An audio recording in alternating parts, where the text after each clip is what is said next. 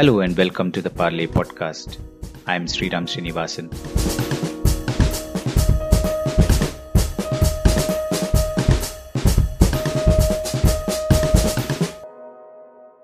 This week's discussion is about India's digital services tax, which a recent US Trade Representative investigation found to be discriminatory. The report said the tax is inconsistent with prevailing principles of international taxation and is something that burdens or restricts US commerce. India has denied these charges. The 2% tax, which has been imposed since April 2020 on a broad range of digital transactions, only applies to non resident companies. So, is India's digital services tax discriminatory? To discuss this, I'm joined by Suranjali Tandon, Assistant Professor, National Institute of Public Finance and Policy, and Nikhil Kapoor, Research Fellow at the Vidhi Center for Legal Policy. India introduced a 6% equalization levy in 2016. From then on to taxing a broader basket of online services in 2020, how do you view what India has done, especially in the context of the rest of the world? Suranjali? Thanks, Sriram. In fact, uh, the equalization levy, I would say, is the culmination of very many things that have happened at the international level uh, we have to sort of rewind back to 2013 uh, when the base erosion and profit shifting program by the OECD was launched at the behest of the G20 countries. Uh, under the 15 action points, action point one was to look at the tax challenges arising from digitalization specifically.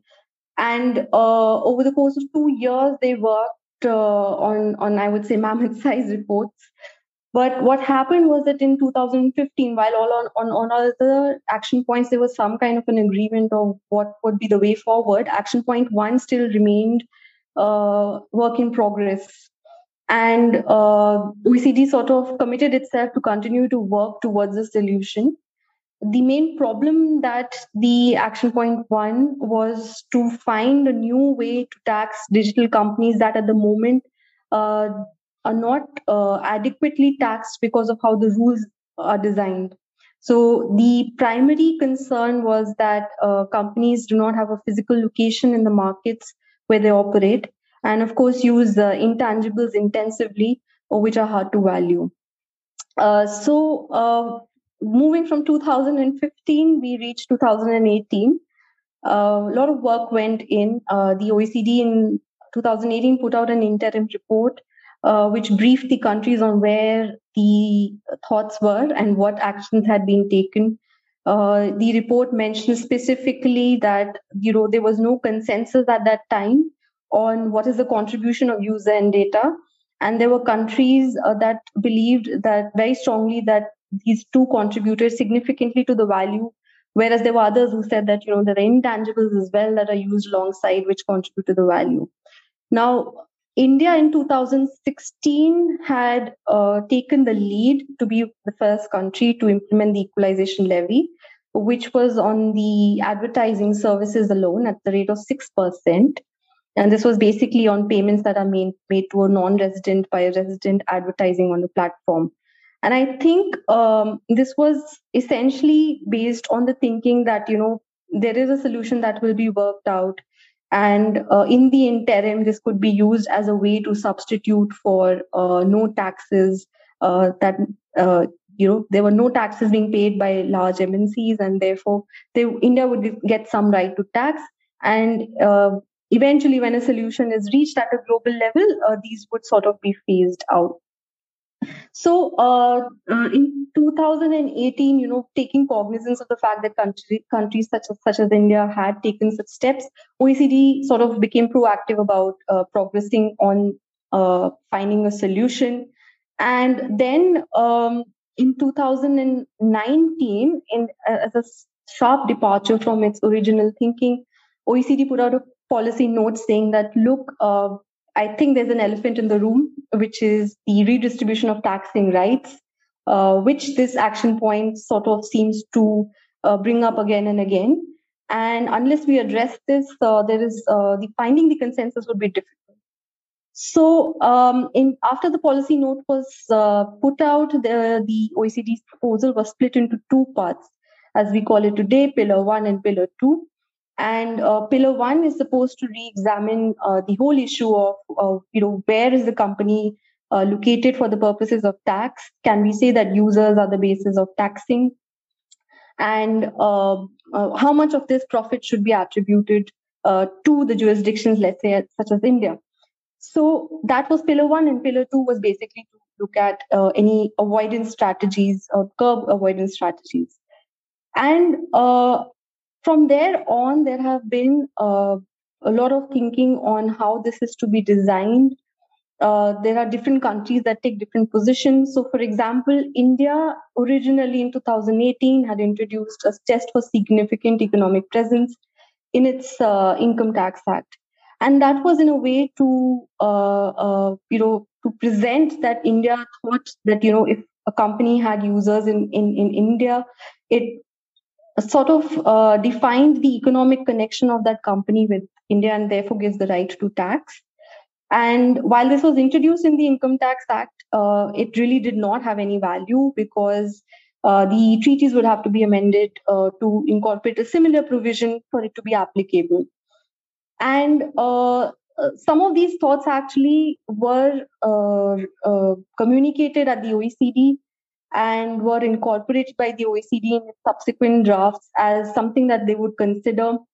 And if you look at the Pillar 1 proposal again, it looks at a new nexus rule.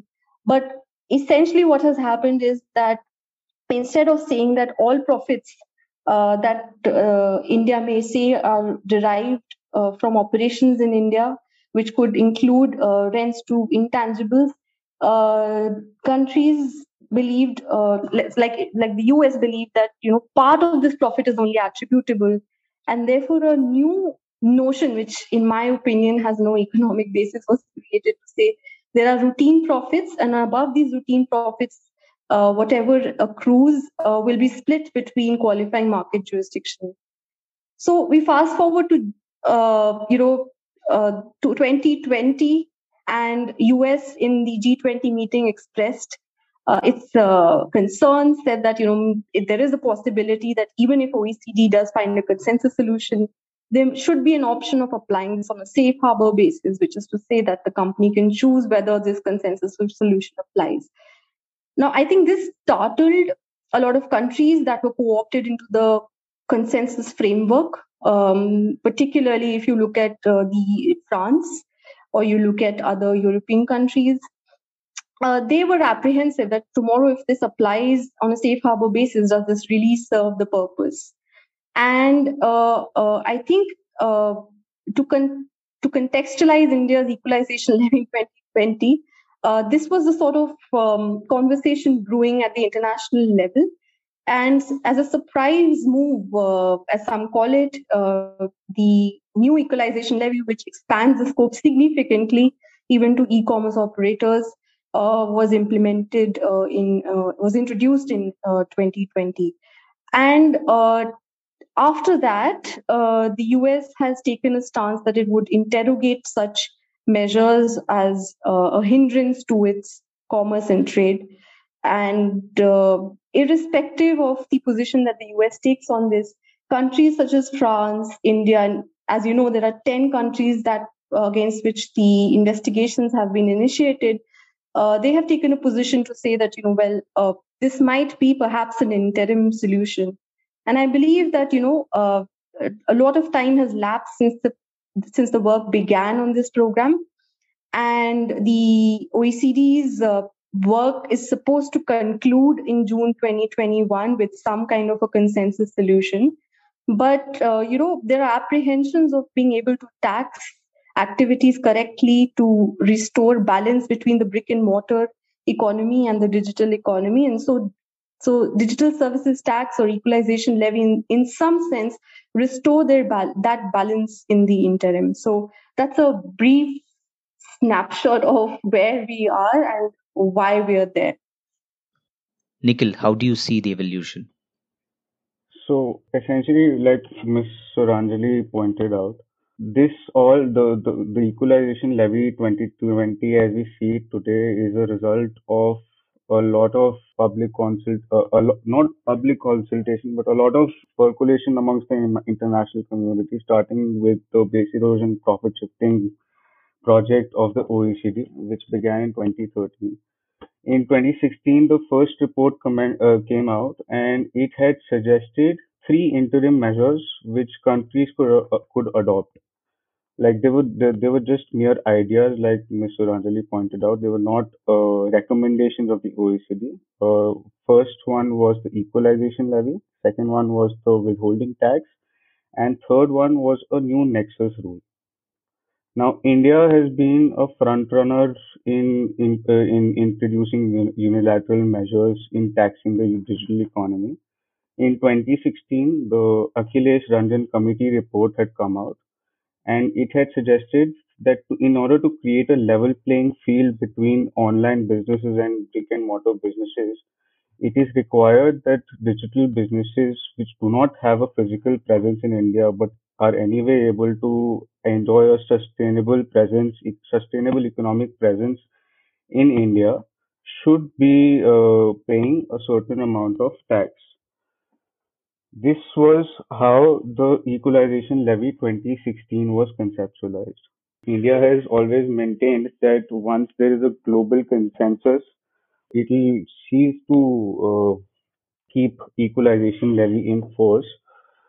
So after after 2016, uh, India has been engaged in the global discussions uh, with uh, with the international community at the OECD level uh, and the OECD has uh, been uh, had promised to deliver a consensus-based solution by mid 2019.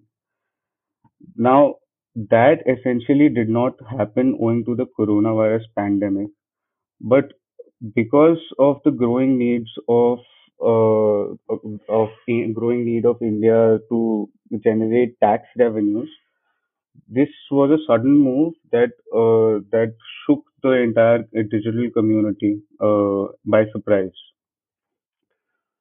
So what essentially happened was that in the memorandum to the Finance Bill 2020, uh, there was talk about expanding the signif- significant economic presence concept.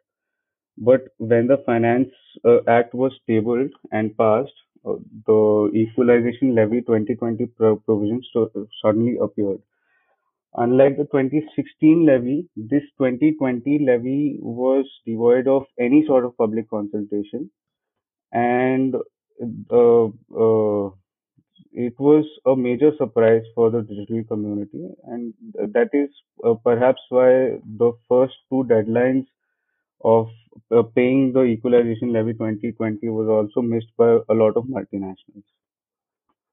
Now, in terms of what other countries are doing, uh, owing to the pandemic, even other countries introduced uh, digital services taxes, which are akin to India's equalization levy. However, these other digital services taxes have not been devoid of public consultation. For instance, the UK DST uh, underwent significant public scrutiny, consultation, and the result is more sound than what perhaps the India's perhaps India's equalization levy 2020 is. How different is the UK tax, Nikhil? So one of the primary criticisms uh, against the equalization levy is that it's a tax on revenue as opposed to being a tax on profits. So UK's approach would essentially uh, uh, enable uh, companies not pay any tax where their net operating margin is negative. So uh, instead of being a tax on revenue, it also takes into account whether a business is profitable or not. Another instance would be, uh, for instance, a transaction that involves three jurisdictions, for example. For instance, an Indian user located in the United Kingdom is receiving services from a US company in this in this instance, the U.S. company would become uh, liable to pay the Indian DS, uh, uh, the Indian equalization levy and the UK DST, as well as corporate income taxes in the United States. So for a situation like this, the UK DST contemplates that only 50% of the revenues from such a transaction would be uh, chargeable to the UK DST. So these are little nitty gritties that the UK DST has taken care of, which essentially make it a better law. Another ma- major difference is that companies that sell their own inventories are explicitly excluded from the scope of UK DST. Whereas under the equalization levy, the, the scope is absolutely broad and covers anything and everything under the sun. So in these regards, the UK DST is quite different from the from India's equalization levy. Suranjali, would you want to add to this? Uh, I would say that there is an EU wide thinking on how this was to be applied. There were a set of uh, activities that were considered, which could be included in the EU wide digital services tax. Of course, there were countries within the EU that disagreed that such a tax should be levied, even as an interim measure. And um, my assumption is that UK was part of that thinking at some point. But UK makes a slight departure in terms of details and what is covered, or perhaps what is um, whether it's on a net basis. And I think uh, uh, so, so so in that sense, it's slightly different from how India uh, India has implemented it. But if you look at how the US looks at it, okay, so there are there's one way to say that you know uh, how do we look at uh, uh, this tax. Of course, it's in principle designed slightly differently from India. Whether it is in, in through consultative process, I'm not aware whether there was greater consultation taken uh, in terms of UK's application. Obviously, in terms of India, it came as a surprise move. But um, if you look at in terms of how US views these taxes, uh, the US also looks at the UK taxes in some way uh, discriminatory.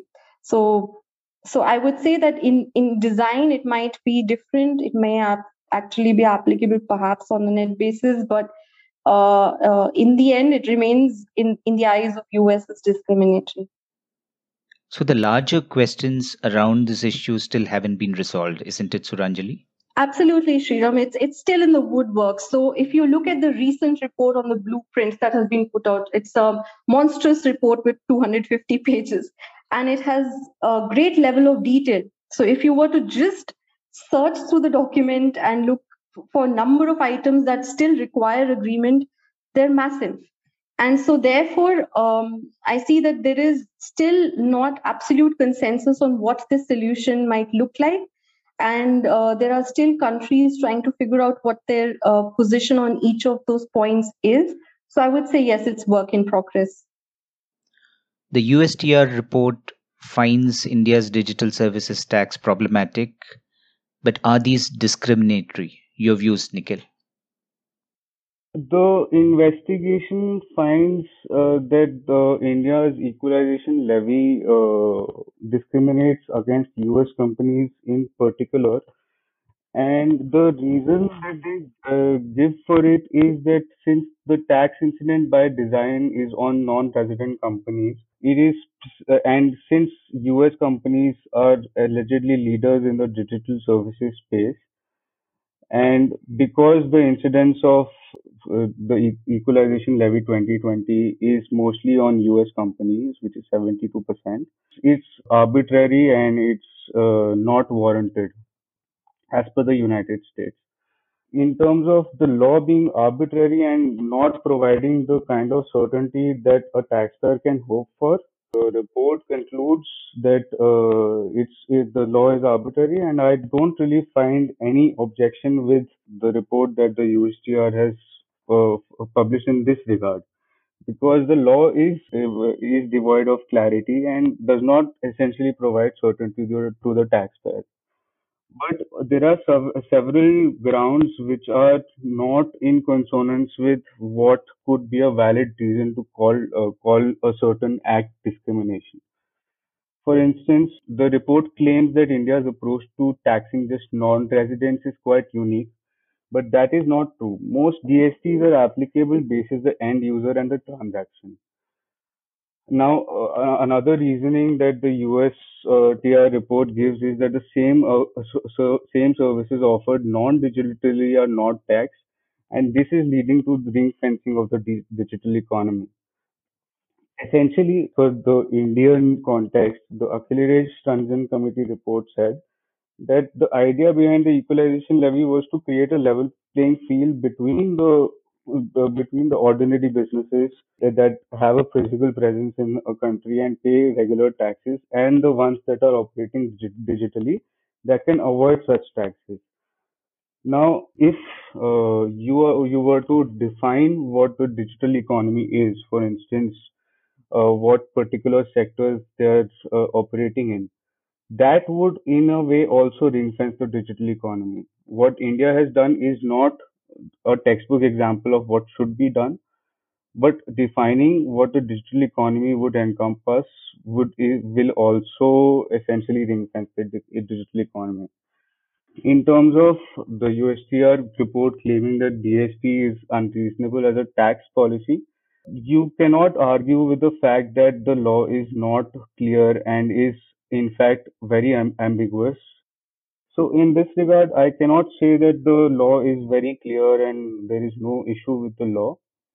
But to say that it's discriminating particularly against US companies would essentially be uh, overstepping, uh, so to say.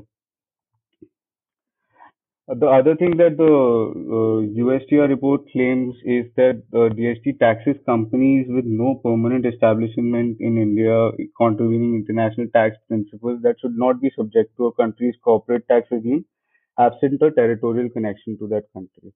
Now, in this regard, the entire BEPS project is based on the fact that digital companies are able to enjoy sustained economic presence in other jurisdictions without being physically present. Now, the international community is moving towards a scenario where such transactions ought to be taxed. Therefore, to say that it's contrary to uh, international tax principles would be like again overstepping a little. Now, the other thing that the report claims is that the DST taxes companies' revenue rather than their income. This is inconsistent with international tax practice that income, not revenue, is the appropriate basis of corporate taxation. Over here also, since the issue of digital uh, taxing digital companies is sort of unique, a lot of uh, uh, scholars have argued that taxing revenue for, for, for digital transactions as a location specific rent is more feasible than a digital presence because it would lead to lesser compliance costs and a quicker dispute resolution mechanism as well because the paying liability is mostly on the resident payer. Now, in terms of uh, whether the DST burdens or restricts US commerce, the report claims that there is extra territorial application and its taxation of revenues rather than income. Uh, there is a very low uh, domestic threshold. Uh, in terms of extra extraterritoriality, there are conflicting views within the Indian legal system as well. Some some believe that under Article 245 of the Indian Constitution, India, India has the right to uh, enact laws that are extraterritorial in nature. Uh, on the other hand, uh, some believe that uh, this is uh, this is too weak a nexus to bring ta- bring this into the purview of taxation. Suranjali, what are your views on the report? Hmm. So, um, the report tries to examine whether this is unreasonable uh, whether there is any retrospective application, and whether this is discriminatory. Uh, so each of these, I think I'd like to break each of these arguments down and uh, sort of look at whether these are or not. So in sum, the report concludes yes, it's discriminatory, which was also in the case of France uh, uh that the US had concluded in, in its investigations. See, um, why is it discriminatory? One is that they say that it applies to only US companies. And that argument I find um, uh, there's a problem with the argument because if the market itself is dominated by US firms, like if you look at the report, it says 72% of the companies to which this will apply are actually US firms. And the fact that it applies to US firms may be the result of the market structure. So, uh, per se, by its application, it does not uh, because it, it, it doesn't it's not designed to be discriminatory, but it, it is a result of the market structure. So that's one aspect. Is it unreasonable? Uh, well, to the extent the clarifications were not issued, and I know that uh, in the budget there has been some uh, mention of the equalization levy. So, uh, to the extent was no clarification into uh, provided last year, perhaps it's unreasonable in that sense.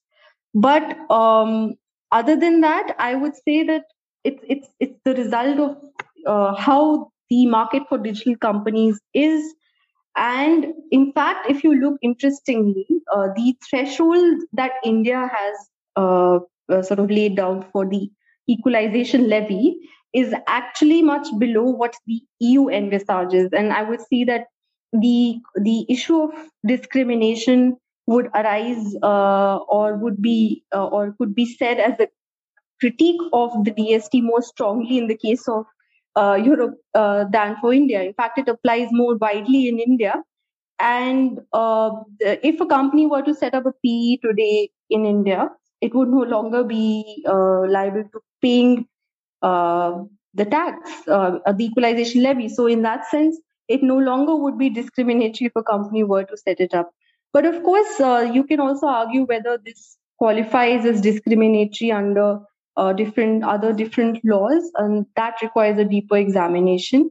Uh, the report also makes a mention of it violating the uh, principles of international tax, and you know, just uh, uh, this might sound provocative, but um, if the companies that currently operate within that framework do not stand up to the measures or, or the principles of international tax, uh, the introduction of a tax to plug that gap should not be looked at as a perverse move.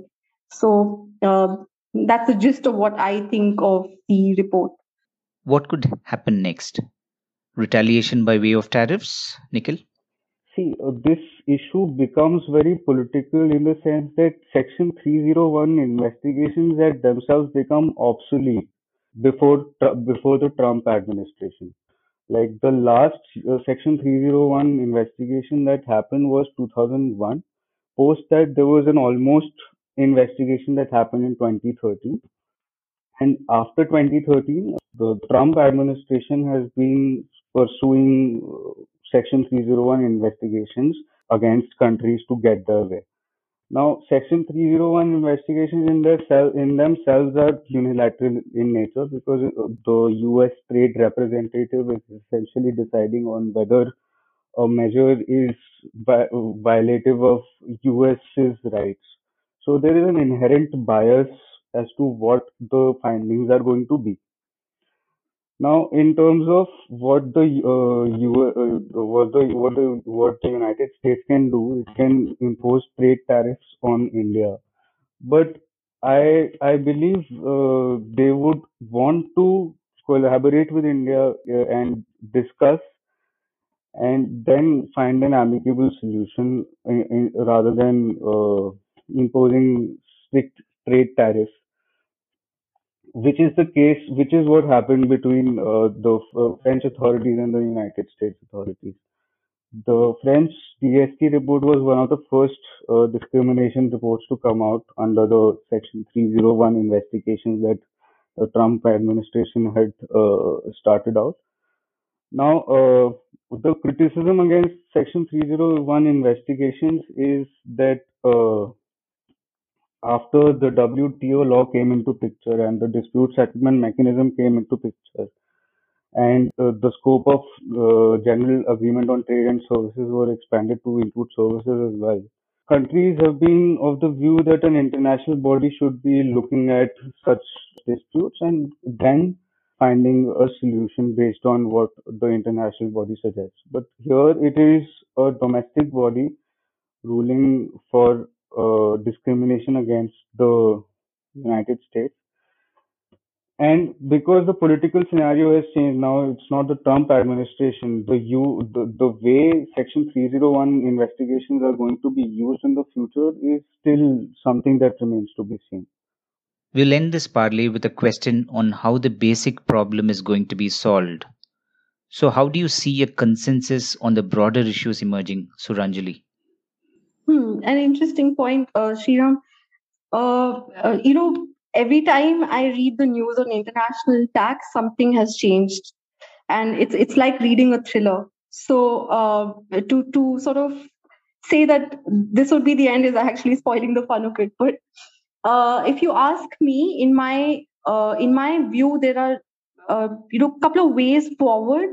One is to say, and which the position that India has taken is to remain committed to the OECD's process, uh, to influence it, and to say that there are uh, all you know there are ways to tweak this this design because essentially it will be implemented or put out in not implemented but put out in June 2021 so the design could be worked out better to take into consideration the interests of the developing countries.